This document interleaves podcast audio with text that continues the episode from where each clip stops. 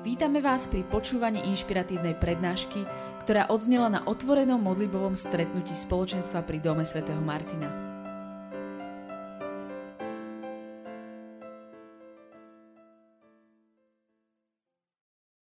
Som veľmi rád, že môžem byť tento večer s vami.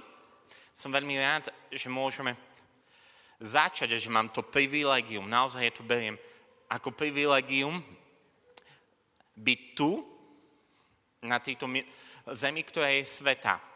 Lebo naozaj je tu živý Boh a je na druhej strane pre mňa obrovským privilegiom, že môžem začať v mesiaci november takú úžasnú tému evangelizácia.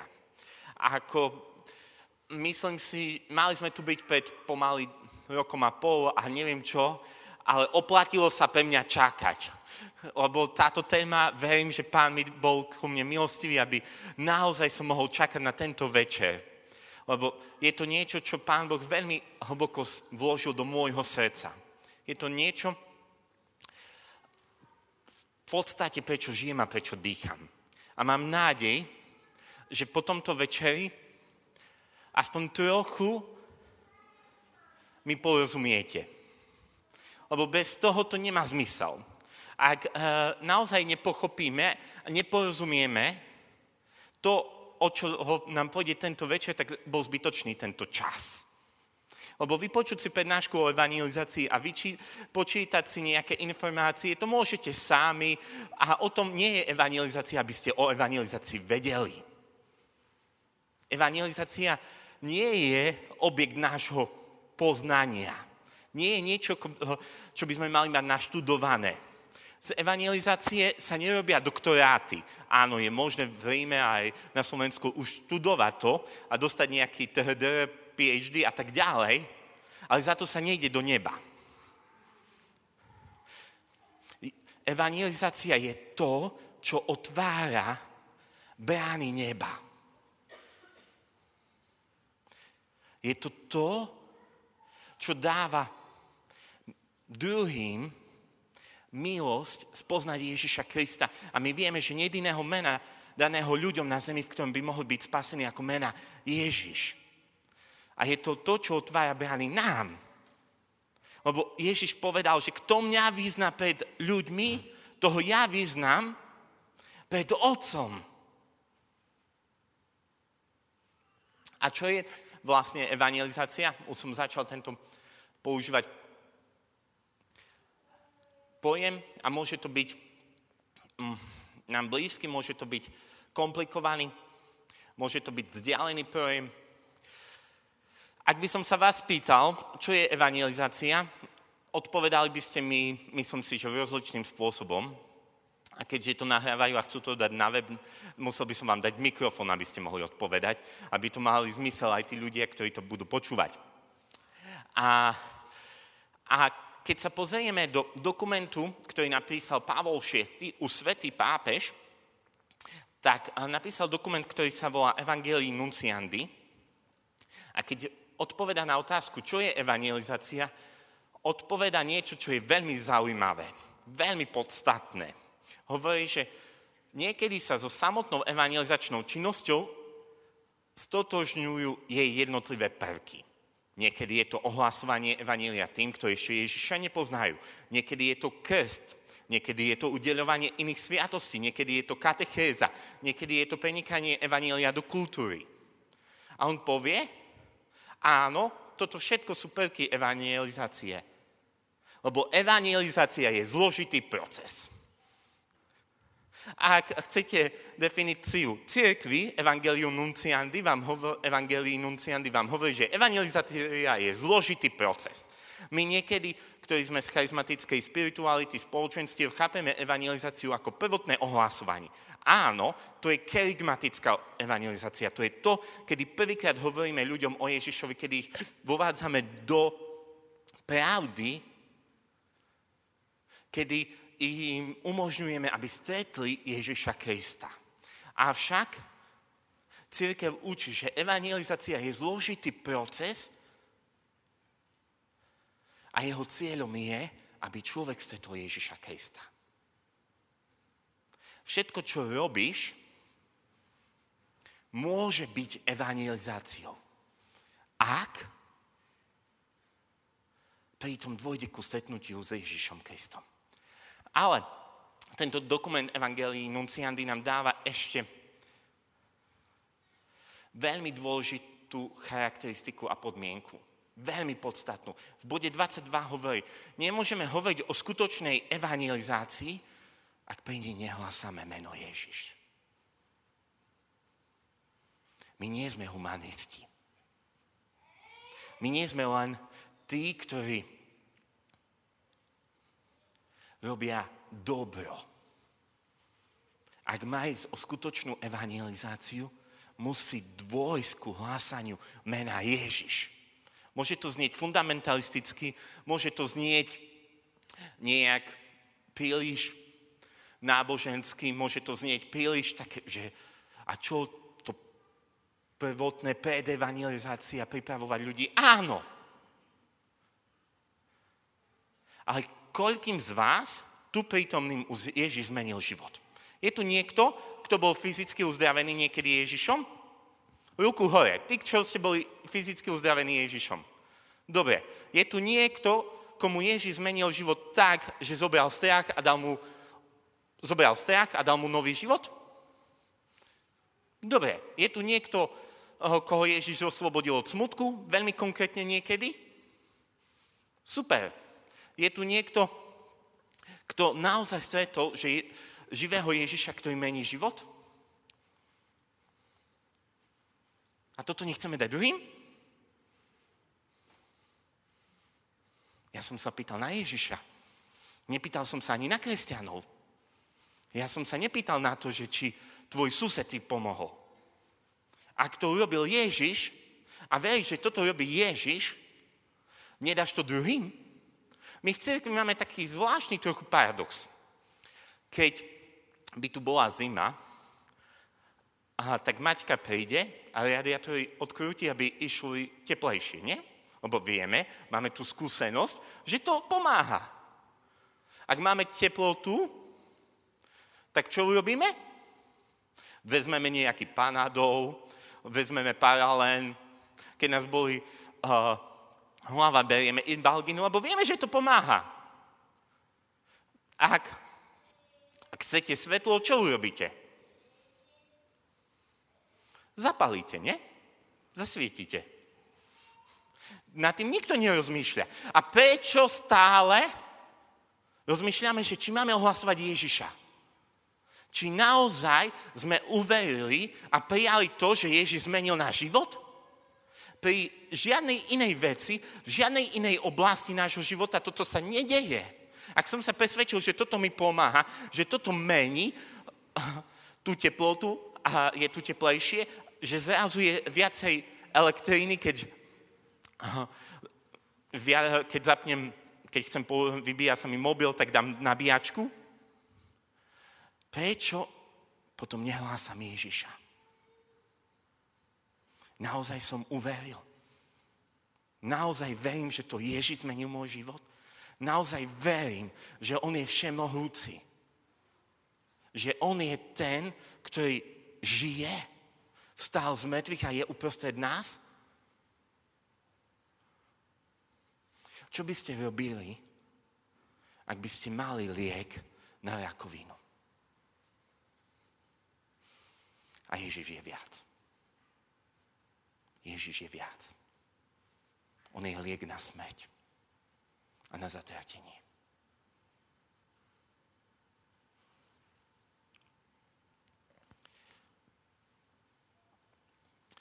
Prečo evangelizujeme?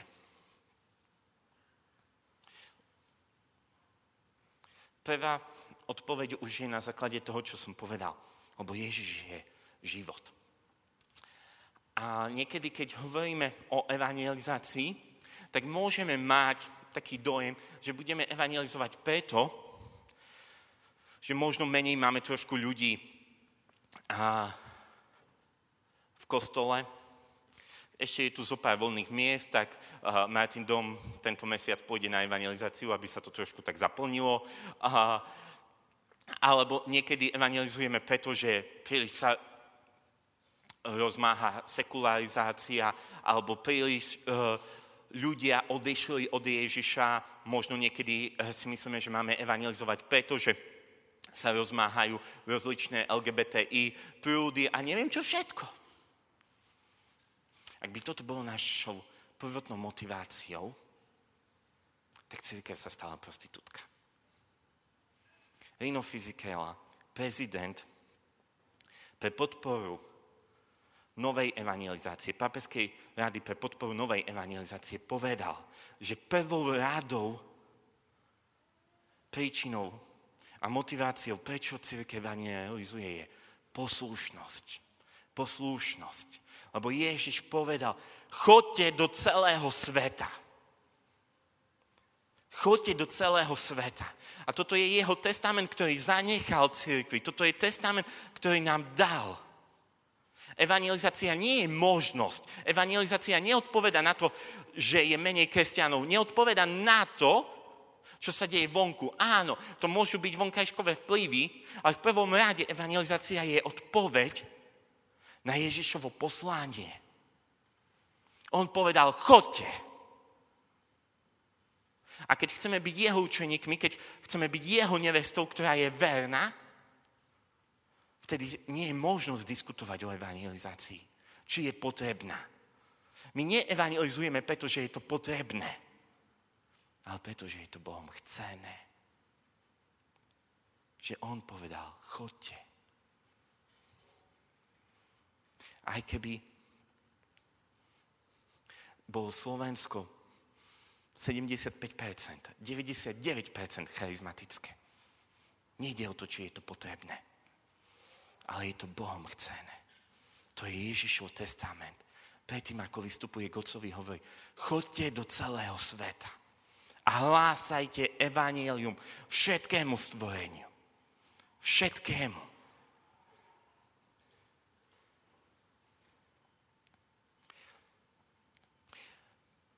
A církev je tu na to, aby evangelizovala. Toto nie je moja myšlienka. Toto povedal Pavol VI v Evangeliu Nunciandi v 14. bode. Církev je tu na to, aby evangelizovala. A ohlasovanie evanielia je prvou radou a základnou povinnosťou církvy. Môj spolubrat Tom Forrest, ktorý dlhé roky zakladal rôzne evangelizačné školy a prednášal o evangelizácii po celom svete, on sa s odváhou pýtal pred prítomnosťou biskupov, pred prítomnosťou kňazov, rozličnej hierarchie, veriacich lajkov, na, to, na čo je tu církev, keď neevangelizuje? Neexistuje pre ňu už dôvod. Evangelium Nunciandy hovorí, církev je tu na to, aby evangelizovala. Na to sú tu diecézy, na to sú tu farnosti, na to sme tu my. Je to naša prvorada a základná povinnosť. Je to naša identita. To je to, prečo sme tu poslaní. To bolo tu poslanie. Chodte do celého sveta.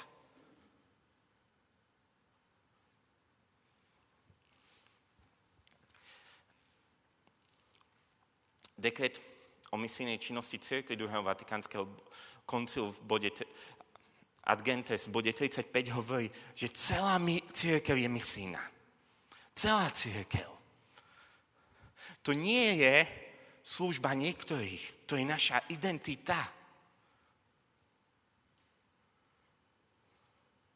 Identit, je to podstatná zložka toho, čo je církev. Církev je misína.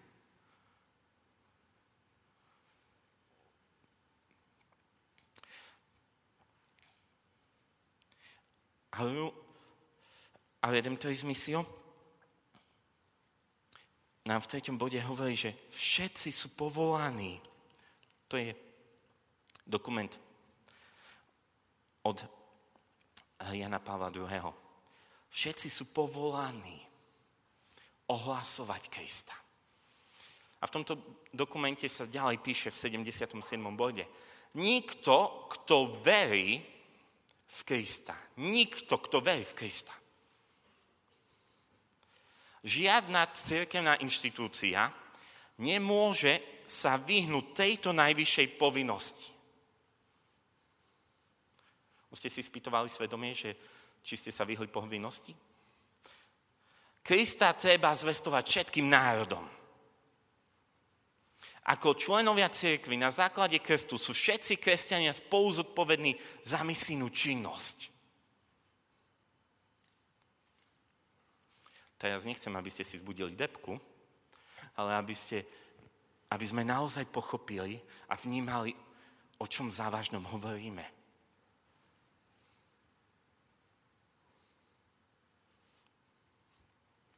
O čo nám tu ide. A že sa to dotýka každého jedného z nás. To sa nedotýka tých, ktorí sú len biskupy, nedotýka sa to len tých, ktorí majú super svedectva, nedotýka sa to ani len tých, ktorí sú lídrami, dotýka sa to každého, kto verí Krista. Ak si veriaci v Krista, nemôže sa vyhnúť tejto povinnosti. Nemáš na výber. Nie je možné byť veriaci v Krista a nebyť misionárom. Nie je to možné. Ako pokrstený si spolu zodpovedný za misijnú činnosť cirkvi.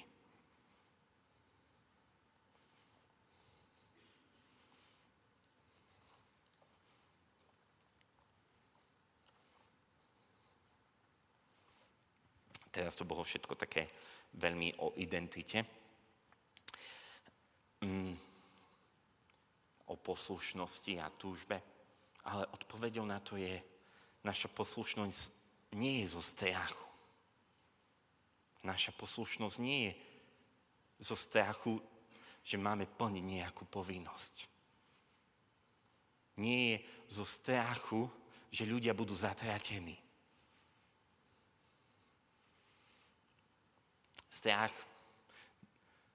Na zakladateľ hovoril, že obratenie zo strachu spôsobuje, je účinné na 3 dni, niekedy na 3 týždne. Ale potom človek sa vráti.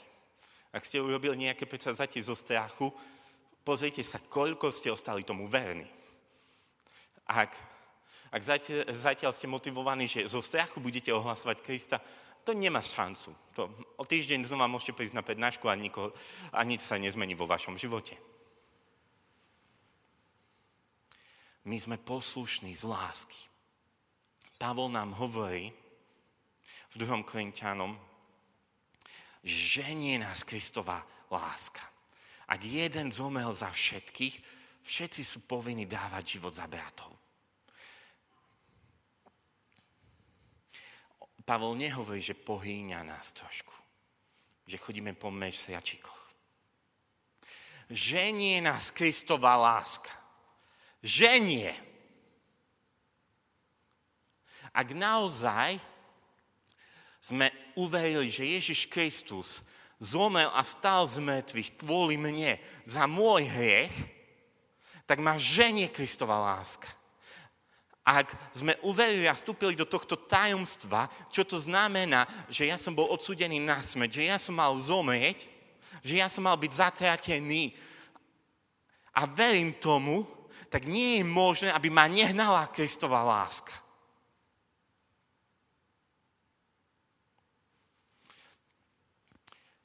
A svätý otec František, keď ideme postupne ku jednotlivým pápežom, tak vo svojej exhortácii Evangelii Gaudium píše toto.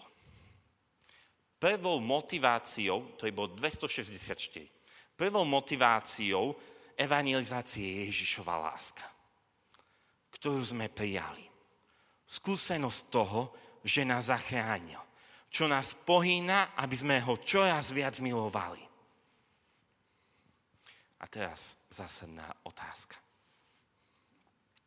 Neviem na základe čoho a kedy ste si spýtovali svedomie alebo uvažovali, či, ste, či dostatočne milujete Ježiša, že ako ho veľmi máte rádi. Či naozaj ho milujete. Neviem, akú otázku ste si kladli. Možno vtedy, keď ste padli v nejakom hriechu, keď ste ráno nestali, keď vám zazvonil budík, aby ste sa pomodlili osobnú modlitbu, alebo možno vtedy, keď ste boli netrpezliví alebo nevy, nevydržali ste svoje predsavzatia. Možno to je vtedy, kedy sa vám nechce ísť do spoločenstva, alebo že ako je vám ťažko odpustiť a tak ďalej. Tento bod pokračuje veľmi konkrétnou otázkou. Ale aká je to láska, ktorá necíti potrebu hovoriť o milovanej osobe, predstavovať ju a zoznamovať s ňou druhých? Či som naozaj zalúbený do Ježiša, keď nemám potrebu predstavovať ho, zoznamovať ho s druhými. Hovoriť o ňom. Evangelizácia je vecou lásky a zalúbenia do Ježiša. Ak naozaj som sa zalúbil do Ježiša, tak mám potrebu hovoriť o ňom, zoznamovať druhých s Ježišom.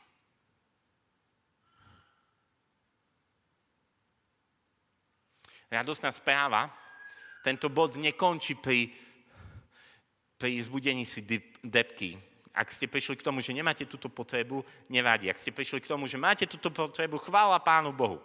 Nevadí v tom zmysle, že pokračujeme ak necítime intenzívnu túžbu o tejto láske komunikovať, treba sa nám zastaviť v modlitbe a požiadať pána, aby nás znova nadchol. O čo ste prosili dnes Ježiša? Kto dnes prosil Ježiša, aby ho nadchol, aby mohol druhým hovoriť o Ježišovi? Kedy si naposledy prosil Ježiša, aby ti dal túžbu hovoriť o ňom, aby si nemohol ísť spať bez toho, aby si dnes niekomu povedal o Ježišovi. Aby ťa nadchol. Naozaj ja nehovorím o fundamentalizme. Ja nehovorím o prozelitizme. Čo to znamená?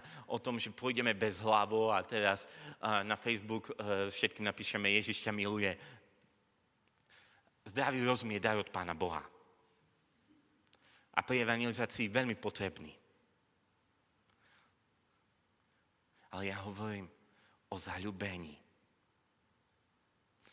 Ten, kto má zdravý rozum a zaľúbil sa, tak svoju lásku, svojho chlapca alebo dievča predstavuje spôsobom, že druhí chcú o ňom vedieť, chcú stretnúť. A pápež pokračuje niečím, čo sa mi veľmi páči. Počúvajte veľmi pozorne.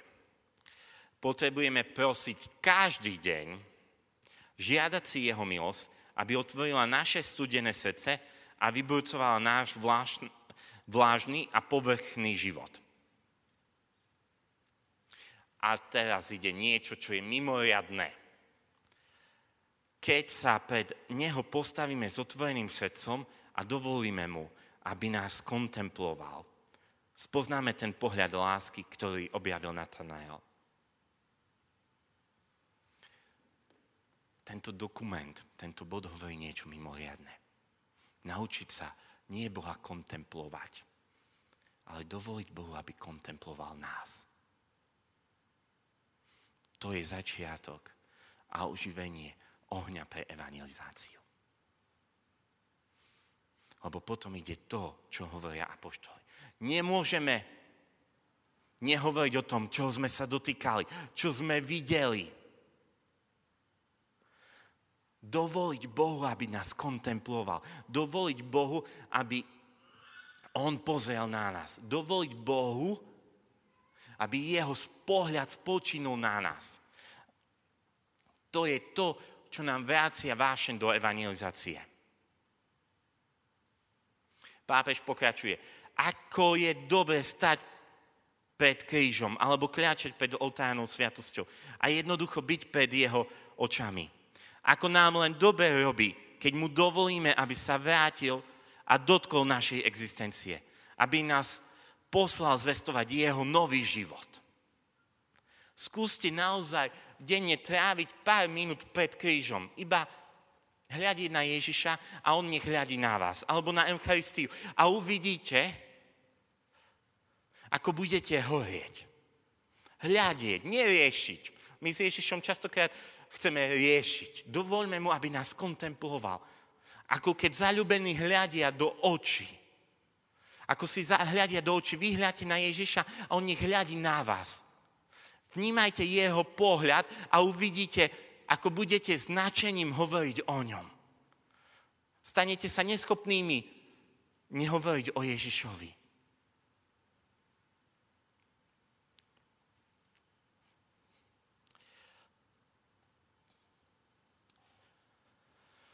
A vtedy vstúpime do bláznostva Boha. Mm. 1. Korintianom 1.27 nám hovorí, že Boh sa rozhodol spásiť blázn- svet bláznostvom ohlasovania. Uh, zo všetkou láskou a úctou, keď pozerám na vás, naozaj je to bláznostvo. Pozrite sa tak trošku okolo seba, kto tu je.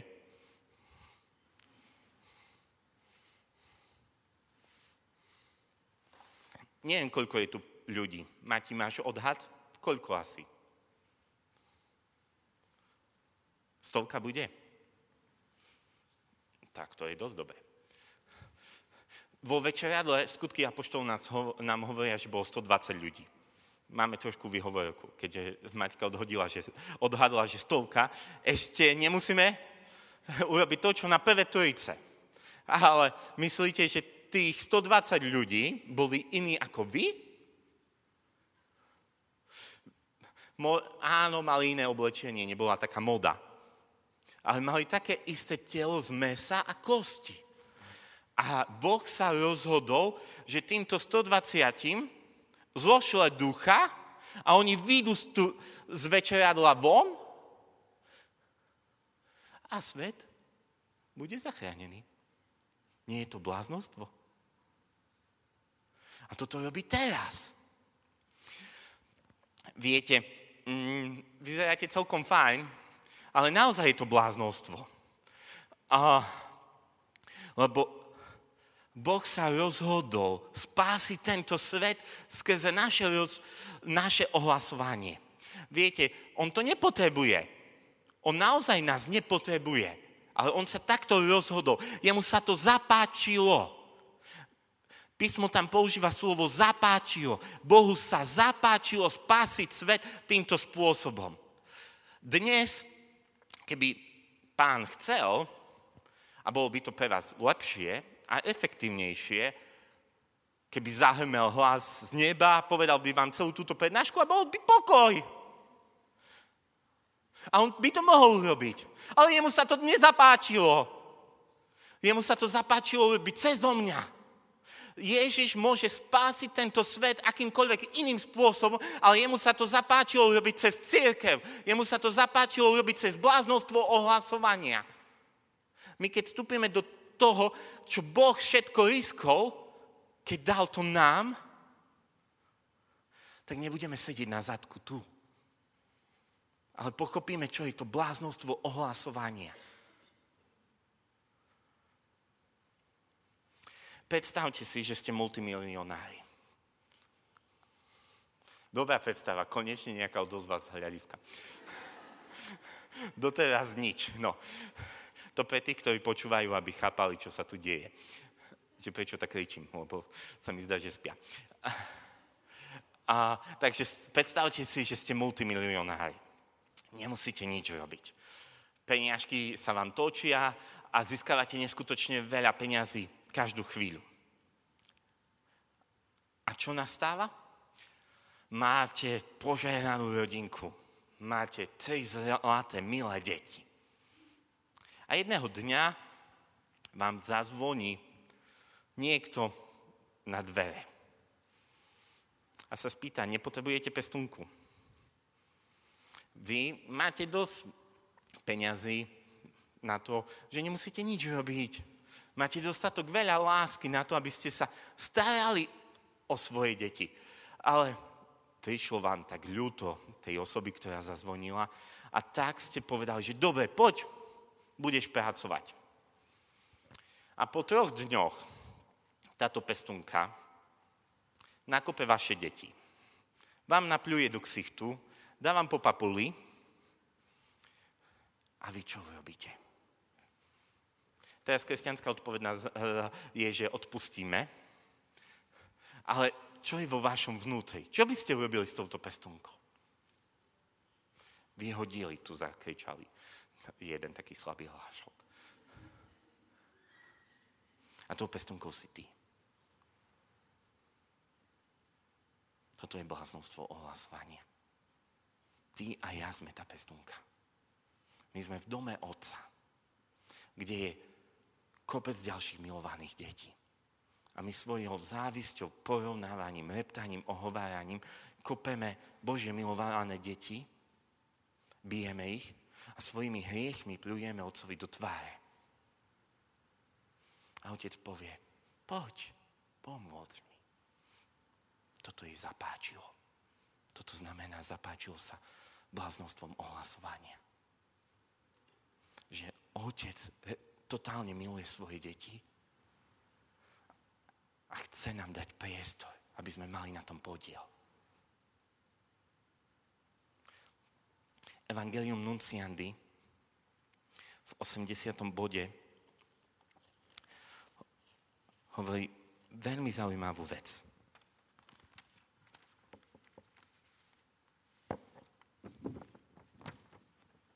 Vďaka Božiemu milosedenstvu ľudia sa môžu spásiť aj inými cestami, než našou evangelizáciou. Chvála Pánu Bohu za toto učenie cirkvi. Vďaka Božiemu milosedenstvu ľudia sa môžu spásiť aj inými cestami, než našou evangelizáciou. Ale či sa budeme môcť spásiť my, ak z nedbanlivosti, zo strachu alebo hanblivosti, svätý Pavol tomu hovoril, hanbiť sa za evangelium, alebo preto, že sme sa dali zvieť s falošnými názormi, zanedbáme šírenie vanília. Nie je to totiž nič iné, než sa Božiemu povolaniu, ktoré chce, aby dobré semeno skrze hlas služobníkov Evanília vykričilo.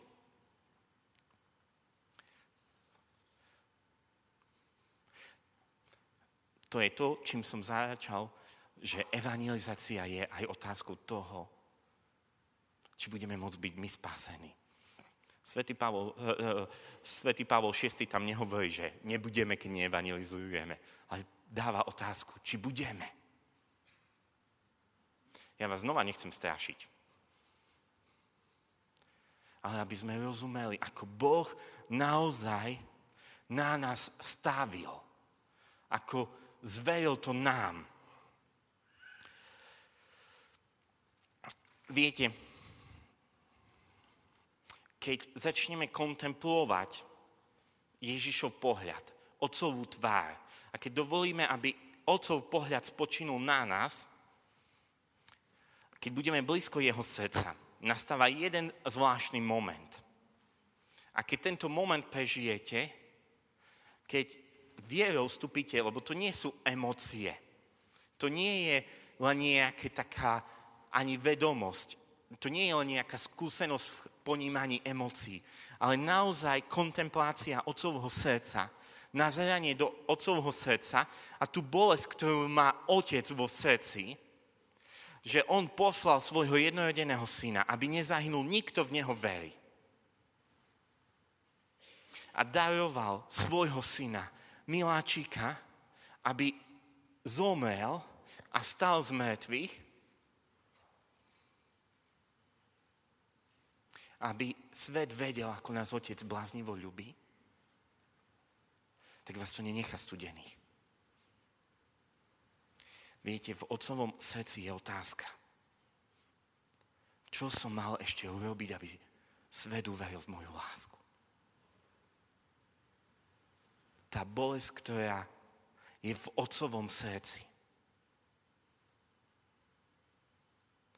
Ešte ako viac mám kričať, ako z kríža svojho syna, že ťa milujem. Čo mám ešte urobiť, aby svet poznal, aby uveril, keď toto začneme kontemplovať, ak vstupíme vo viere do toho, čo je v Otcovom srdci. To, že On túži zachrániť svet a že to zveril nám, nenechá nás to ľahostajnými. Ale budeme premenení Kristom. A tu je niečo, čo je veľmi dôležité pochopiť a prijať. Božie slovo, 1. list Timotejovi 2, 3, 4 nás učí, že Boh chce, aby boli všetci ľudia spasení. Boh chce, aby všetci ľudia boli spasení.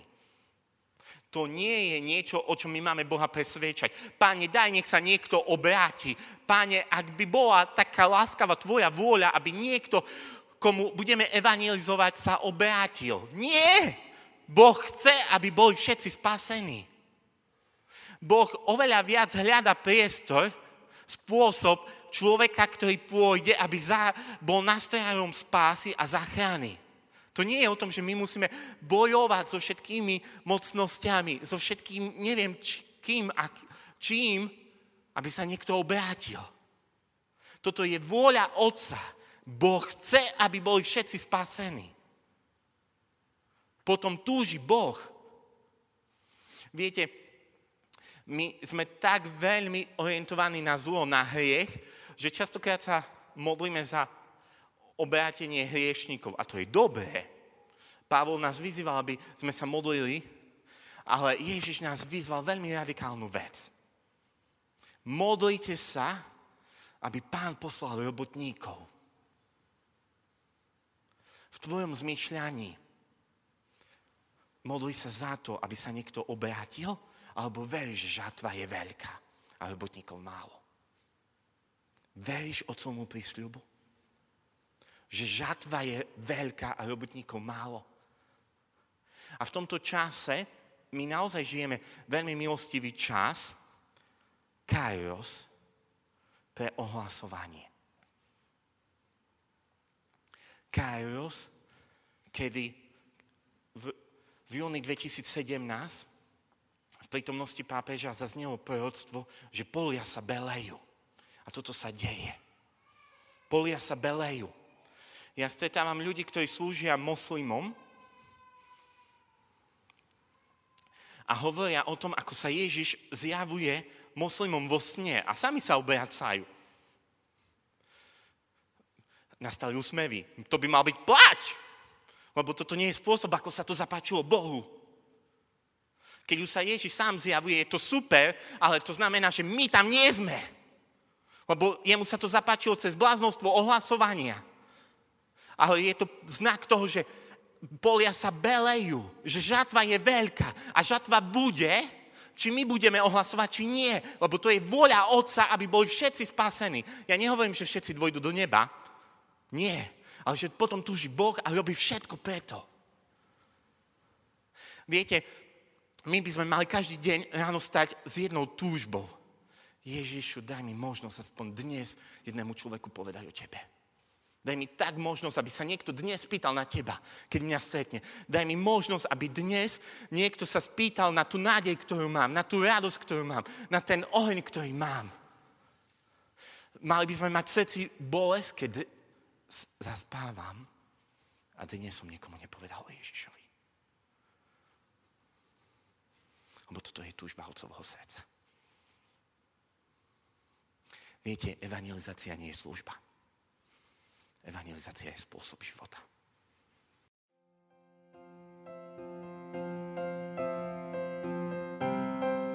Dúfame, že sa vám prednáška páčila. Ak by ste si chceli vypočuť viac na témy, ako žiť kresťanský život v tomto svete, tešíme sa na vašu návštevu osobne na modlitbovom stretnutí v Bratislave alebo na stránke www.martindom.sk.